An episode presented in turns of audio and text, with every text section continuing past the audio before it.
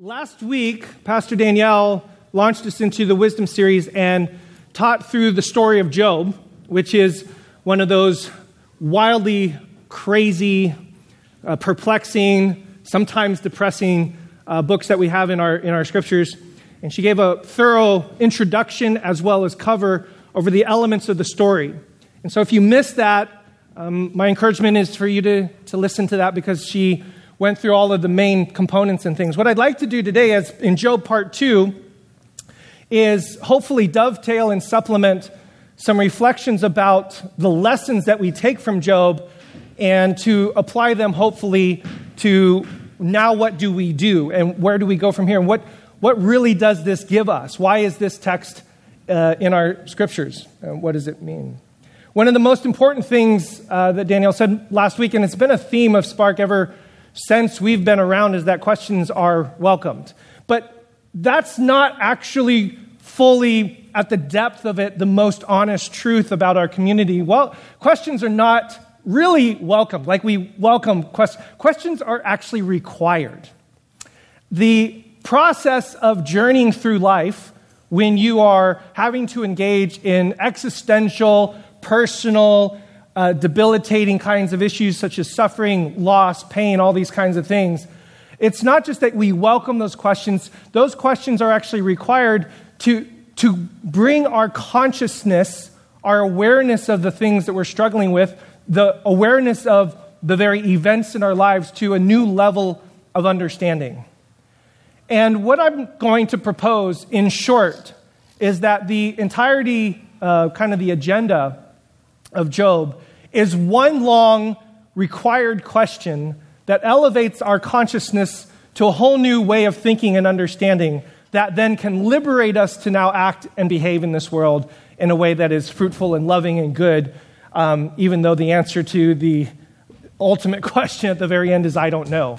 I'm going to suggest to you that the requirement of the question to inquire about why and the solution to that question being I don't know is actually quite liberating and freeing. And I'd like to illustrate a little bit more why. We're in a series um, that we've called Wisdom Series. It comes from a description of most of the text that we have in this particular portion. And um, when we think of wisdom, I usually think of people that look like this. These are in various characters. These are the people that you think are really wise. And you go to these people for deep, profound truths and understandings about the situation, insight into my current circumstance, and direction, guidance. Tell me the way that I should go. Here's what I need to know. So, of course, you got Obi Wan uh, Kenobi and, and Gandalf, and, and of course, Mufasa, which is a fantastic. I mean, the name just sounds wise Mufasa. Oh, say it again. Ooh, Mufasa. Um, what seems to happen in the texts that we have here regarding wisdom is that if we come to the text solely with this lens, that the way in which we get wisdom is to climb to the mountaintop and find that old sage that has all of the insights, the hidden secret insights, um, if we come to the text like that, we're going to miss actually the much more pedestrian, the much more simple, the much more actually profound ways in which wisdom is being articulated in our text. And I think a lot of us come to the text with an expectation that when we get wisdom, we're going to get secret knowledge or secret insight. This is actually a struggle that people have been having for years and years and years and years. And what I'm going to suggest is that the biblical approach to wisdom actually says that that guy is wise too, that guy is wise too, and yes, even Pumbaa and Timon are also wise.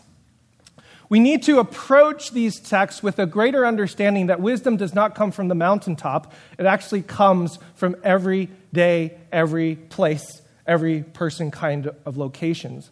And the reason why the entire layout of Job, one of my proposals is going to be, is that you're going to see that kind of wisdom play out. Well, I have this kind of insight, and this is what I clearly know. And all throughout that time, as Danielle was pointing out last week, the questions or the, the positing or the wisdom, the insights, the truths that these people think that they have don't actually turn out to be all that wise and all that true. And so wisdom is going to be found in a much more earthy kind of location. So wisdom isn't something that you go to the mountaintop or go to the gray haired, you know, man or woman to find great wisdom. Wisdom is actually much more a way of thinking. It's an insight. It's, it's available to every single one of us to be able to say, there's an understanding of how this way, wor- this way this world works, an understanding of how I think and how I process. And intelligence in this particular definition is not high IQ. That's a modern construction of intelligence. Intelligence is the ability to see what is already there and true, and to be able to accept it, acknowledge it, and then live your life out of that new insight and truth. Again, we're, this is Silicon Valley, Stanford, Berkeley, very highly educated, very erudite kind of place. People with big vocabularies, pompous, arrogant people that use words like erudite. And so we sometimes think that wisdom has to be in that particular category, and I'm going to suggest that that's actually not how, how it actually works in our biblical text. As I mentioned before, this has been something that people have been struggling with for a long time. The Egyptians had the ancient god Ma'at, which meant cosmic order, the base or the foundation of all things. And Ma'at literally means base, as in the base or the foundation of a building. It was a way of articulating if you worshiped Ma'at and if you were to give to her all of your worship, then you are to receive in response the most basic fundamental truths about this universe and begin to live out of there. And obviously, as a god or a goddess, you are able to, she is able to hold that truth. And no one else has it. So you worship her in order to get it. The ancient Sumerians had Nabu, uh, the god of writing as well as prophecies, then because of writing and prophecies, also wisdom. It's a very similar kind of pattern. This is the God who has all the wisdom. I'm just a lowly, low, lowly peon, so I'm going to go worship the God to gain all this insight and wisdom. And of course, you have the ancient Greeks, which is probably mostly what we think about when we think about ancient wisdom, because we come from a Western, Hellenized, Greek influenced kind of culture. And so you got Socrates and Antisthenes and Chris, uh, Chris, and Epicurus. Epicurus, of course, has a great website where you can get fantastic recipes and make wonderful dishes for you and your family. So, extremely wise and extremely understanding in that particular sense. This idea that wisdom comes from the mountaintop, that wisdom comes from this kind of uh, stature of a person or these kinds of gods and goddesses, is actually true in our particular day and age as well. And it's very, very popular to then elevate particular teachers, particular ideas, or people who have amazing insights about what this text is and what it says, and to glob on to that particular wisdom. And then, you know, 1 Corinthians says this, Paul says this in 1 Corinthians I follow this person, I follow this person, I follow this person, because they are the ones who understand, they are the ones who know. And so, we are actually not terribly so different from our ancient brothers and sisters the heritage that we even uh, inherited, uh, you know, we do very similar things. And we search out after that deep wisdom. And as a result of that searching, we have come up with a variety of principles and truths by which we operate that we see in the book of Job that Danielle talked about last week. I'd like to just articulate some of them. Number one, the law of causality. We have gone to the mountaintop, we have peered into the depths of this universe, and we realize that the law of causality works. If I do X, then Y will naturally follow. If I behave, if I obey, if I'm obedient, then clearly good things are going to happen. If I sin and fall away, then clearly bad things are going to happen. Danielle touched on this last week. So we've codified that in an assumption called the law of causality, and we assume that the world works this way, which is why we ask the question, why is this happening when bad things happen to good people? That the question, why do bad things happen to good people, is predicated on this particular idea and a very similar strain of thought. The law of proportionality, that if I happen to do little sin, then I get little punishment, but if I do big sin, then I must get big punishment. The law of destiny, that there is somehow a very clear will of God in my life.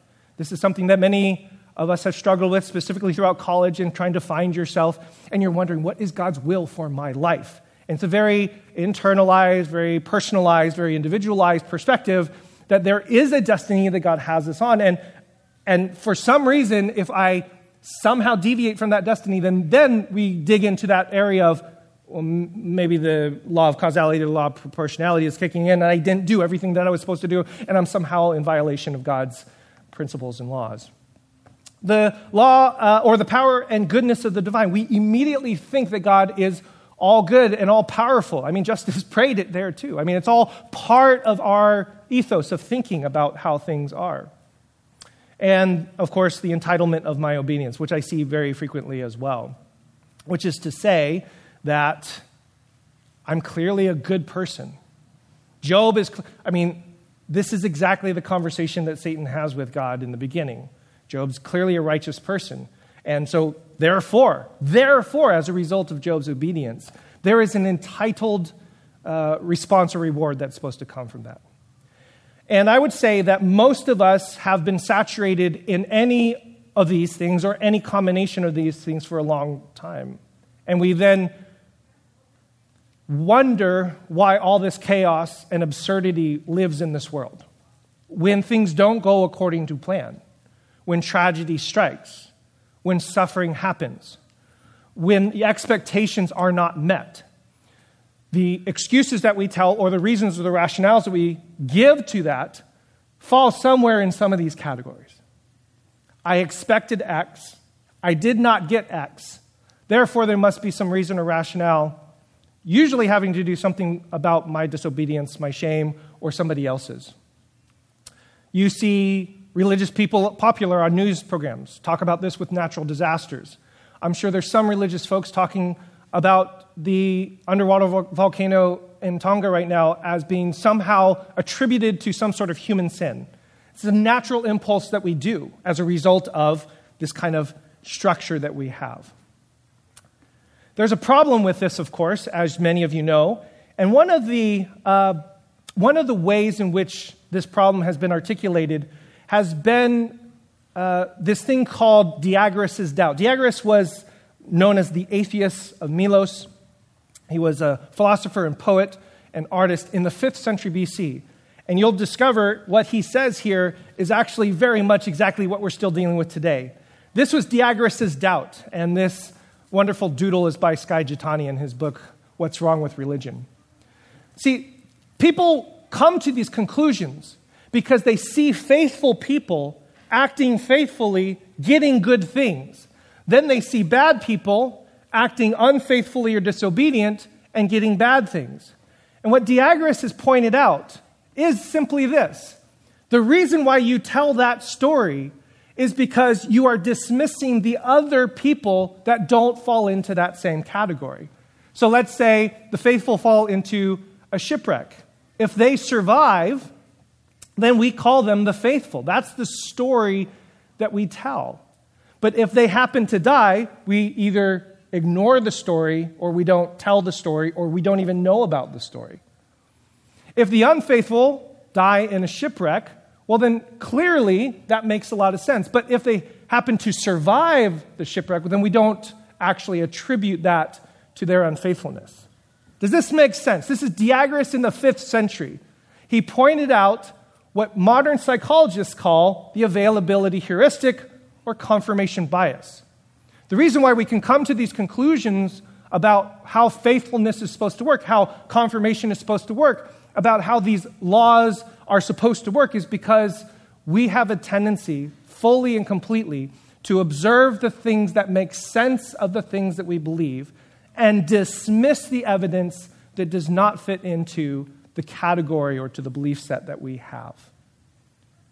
Are you tracking here? This is called confirmation bias. We know about this, and we do this spiritually too. And what I'm going to propose is that Job, in all 42 chapters of this brilliant poetic articulation, is going to take this very idea to task and say, that's absurd. And so, very much around the same time as Diagoras is positing his idea, which, by the way, shows you that there were Christians, believers, not Christians, they weren't Christians in the 5th century BC, people who had this kind of idea. They were around even back then and if Job is written around the same time, Job is entering into this conversation contemporaneously with all these other philosophers that are around. Some of you might be thinking, just like John from Garfield, ow, trying to figure life out makes my head hurt. Try having nine of them to figure out, pal, says Garfield. Job is a hard book to wrestle with. And if you sit down and read through the brilliant poetry of it, it can even be harder because the articulation comes in metaphor and allegory and he references all sorts of elements of life that you would think seem to make sense to us, and including things like um, adoption and the, the way the waves work, the way nature is supposed to work, the way human relations are supposed to work. And he just, in the poetry, the various back and forth, just takes all of it to task and is essentially, through that entire agenda, shining light on all of our assumptions, beliefs, and all the spiritual logic and the expectations that we bring. To read Job is to have your eyes opened to what you think you believe about how the world works, and to be shown that what you believe about how the world works is absolutely absurd. Which is why you don't see a lot of Job verses on bumper stickers. In fact, the only quote that I remember from from Job, like growing up as a, as a young Christian, was from like chapter 31, where Job is claiming his innocence. And he says, I have covenanted with my eyes not to look lustfully on a young woman. And that was like plastered all over our youth room. Like that seemed to be the clear message of Job, to be as pure as Job. And completely extracted out of the entirety of this kind of brilliant poetic articulation here. You, you don't quote Job. Job doesn't work on those bumper stickers. Job doesn't work as a life verse. Job doesn't work in those. And it's in our text. Because every now and then, you need to recognize that there are absolutely inherent absurdities in life and in this story. It's okay, honestly. Let me, let me maybe do some backtracking. It's okay to believe that the world works a certain way. It really is. It's how you get through life. It's how you make sense of the chaos. It's how you can get up in the morning and believe that maybe if I do this good work, then something good will happen. It's okay to understand that these are truths by which we need to live. The reason why Job exists and why I really love soaking in the text is because you also need those moments where nothing makes sense and everything about how, what I thought is absolutely absurd. And that absurdity is going to be a tremendous gift. Because if you think the world works a certain way, if you think justice and righteousness and faithfulness and obedience work a certain way, and it doesn't work out for you, not all is lost because your text has told you that happens sometimes. And it's okay. Does it happen sometimes that you pray for a parking spot and a parking spot opens up? Yes. Yes, it happens. I used to do that all the time. 95% of the time, I got a parking spot exactly where I wanted. It worked. Prayer works. Amen. Hallelujah. But then there are those times where you're sitting by the hospital bed and the prayer doesn't work and the thing that you thought was supposed to be true isn't true in the way that you thought it was true. And then the next step from that, if you hold to these laws as absolute what God intended, what are you left with? What we frequently call this crisis of faith. And what I'd like to suggest to you is that the absurdity that's found in the book of Job, the absurdity of its articulation of our life, is actually a gift that the ancients have understood, just like Diagoras, just like Job, and just like many other texts, actually, that there are times when the world just simply doesn't work that way, and I need a different articulation of wisdom. There's a couple things just to point out. In the story itself are some absurdities.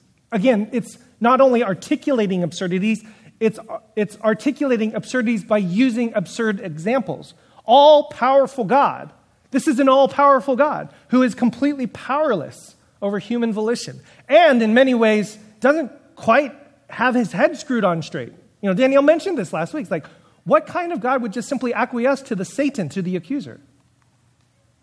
Earth is chaotic because the heavenlies are chaotic. Like this whole story, this prelude of this Satan and the, the divine beings having this conversation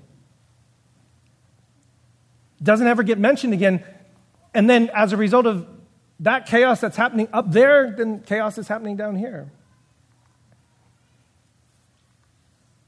I love Job simply because of this main truth. There are inherent absurdities in the story. And I need that, honestly, because there are inherent absurdities in life. And I'm going to suggest to you that wisdom in this text is an expose of the absolute absurdity of life. This is, this is a crazy life sometimes. You know what? Sometimes it works out. That's wonderful. But then sometimes it doesn't. And if there's anything, and again, I'm dovetailing with what Danielle was talking about last week. If there's anything we want our community to know is that when it doesn't work out for you, or when things don't follow the path that you thought it was going to follow, you're in good company and there's nothing wrong with you, and you are very, very, very much a part of the same story. That's a very depressing way to, to end a message. So, what I'd like to do is to go to the very end of Job, read the very last words. Because if this is true, if my thesis is true, or at least has some merit in the story, which I believe it does, then what follows, what, how the story ends, what Job does after facing all of that, after putting his hand over his mouth, after recognizing that he wasn't there when God laid the foundations of the earth, after all of his friends have abandoned him, after all of that, once you get to the culmination of that, what do you do at the very end? What happens at the very end? And how shall we read it? Here's how it ends. And the Lord restored Job's fortune when he prayed for his companions. Excuse me? Think about that for a second. After his companions, his quote unquote friends, came and railed him, interrogated him, accused him of wrongdoing, what did he do? He prayed for them. This is also absurd, and it's beautiful. Somewhere in here, this ending, Job is leaning in to discovering life, purpose, meaning, direction, and the power of that only happens after he comes to accept the absurdity of everything that came before. Because now you can pray in full light of recognition of how this world does and doesn't work, how God does and doesn't work. And you do it because it's good and it's beautiful and it gives life. And the Lord increased twofold all that Job had, and all his male and female kinfolk, and all who had known him before came and broke bread with him in his house, and grieved with him, and comforted him for all the harm that the Lord had brought on him.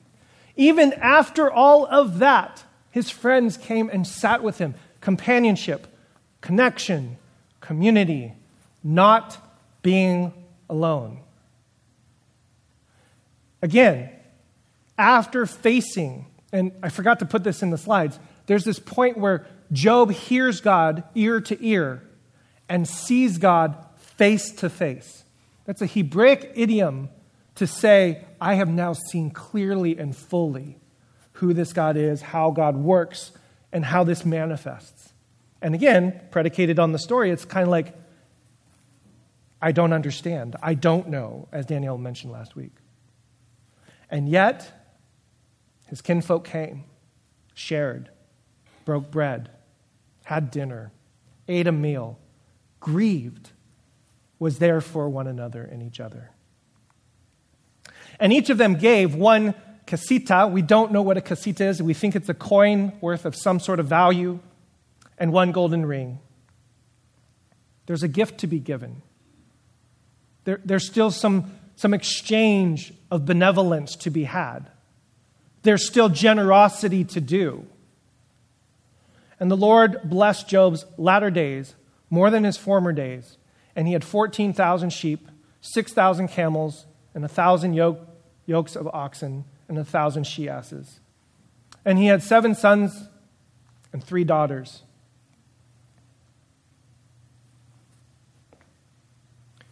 You know, the absurdity is if you've lost everything, including your children, a wicked disease upon your body, absolute desperation, why, why go on?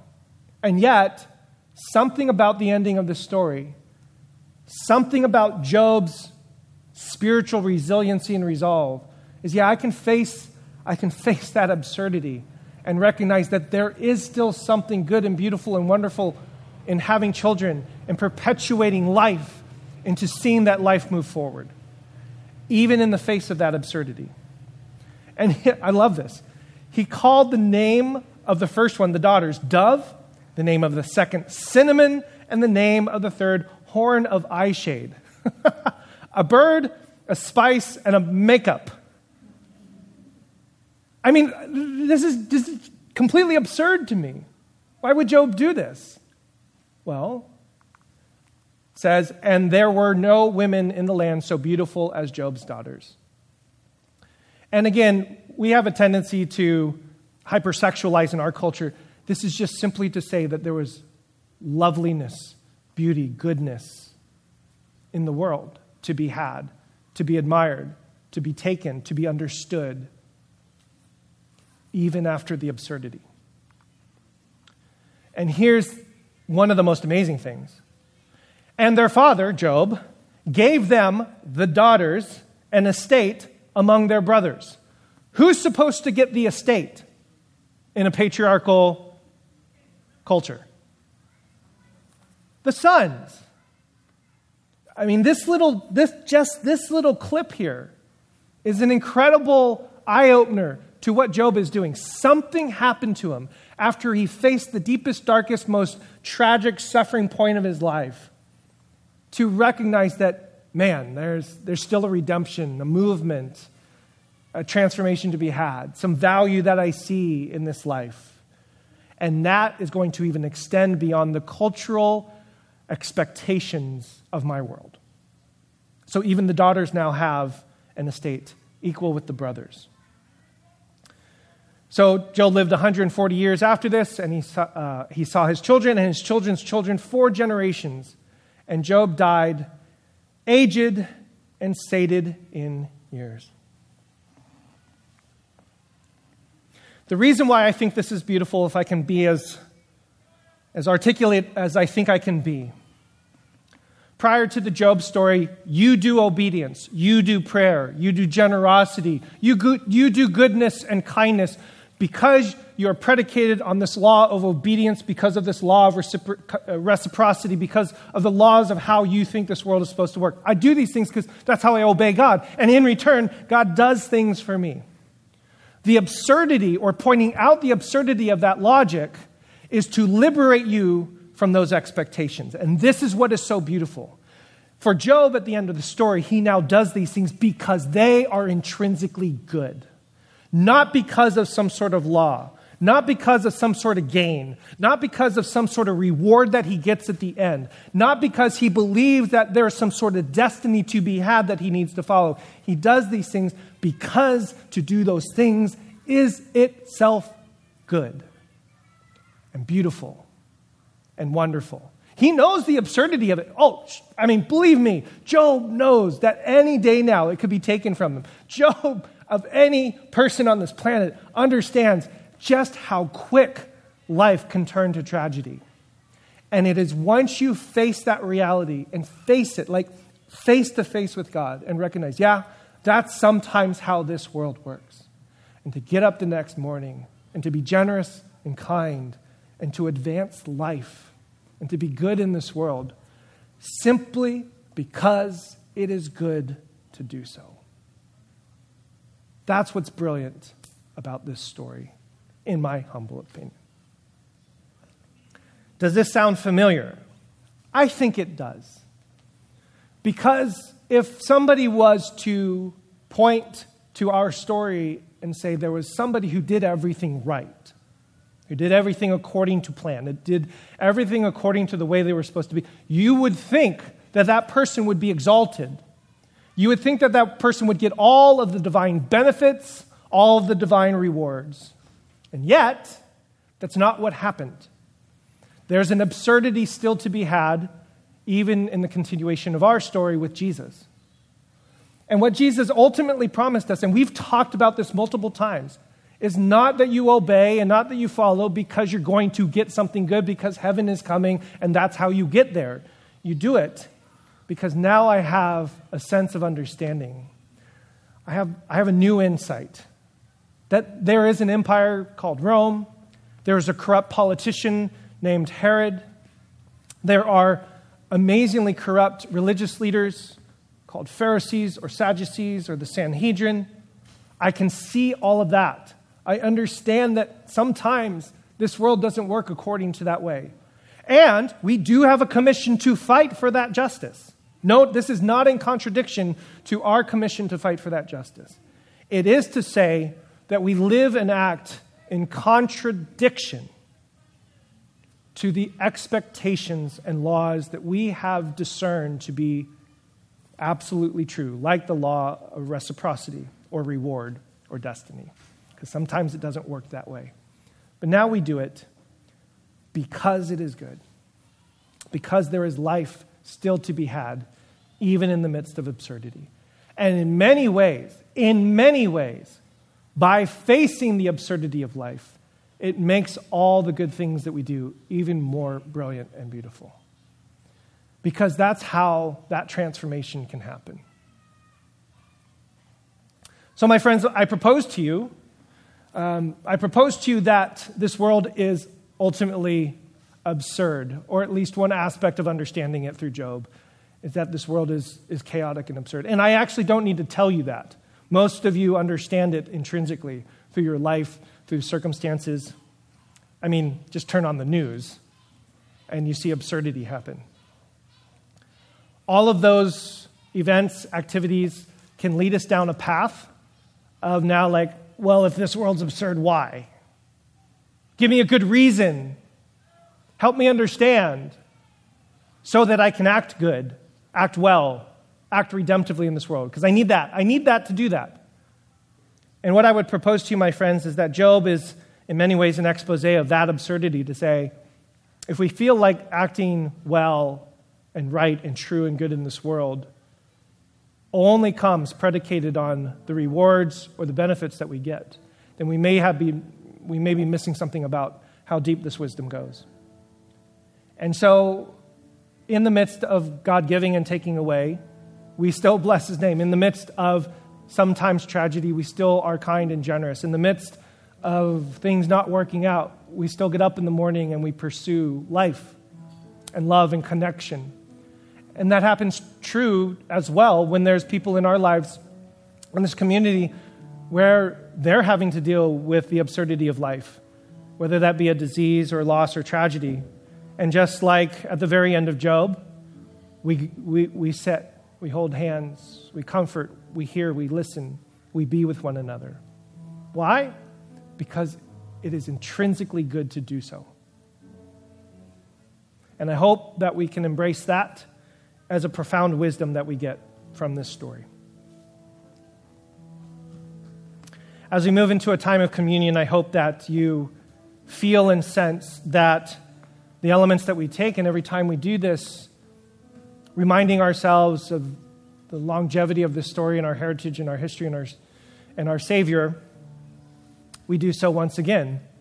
Not because it's the religious right thing to do, not because God won't strike us down if we don't, but because to participate in this ritual, to participate in this tradition, is itself intrinsically good. It reminds us, it centers us, it draws us close, it connects us. It reminds, uh, it reminds us of who we are in our relationship. And ultimately, it regrounds us once again, and this is why we do this every week, in love. Ultimately, in love. For in the night in which he was betrayed, our Lord Jesus took the bread, blessed and broke it, giving it to his disciples, saying, Take, eat. This is my body given for you. Do this in remembrance of me. Likewise, after supper, he took the cup, gave thanks, and gave it to them, saying, Drink this, all of you. This is my blood of the new covenant, which is shed for you and for many, for the forgiveness of sins. Do this as often as you drink it in remembrance of me. Every single one of you, my friends, are welcome to this table. As we sing,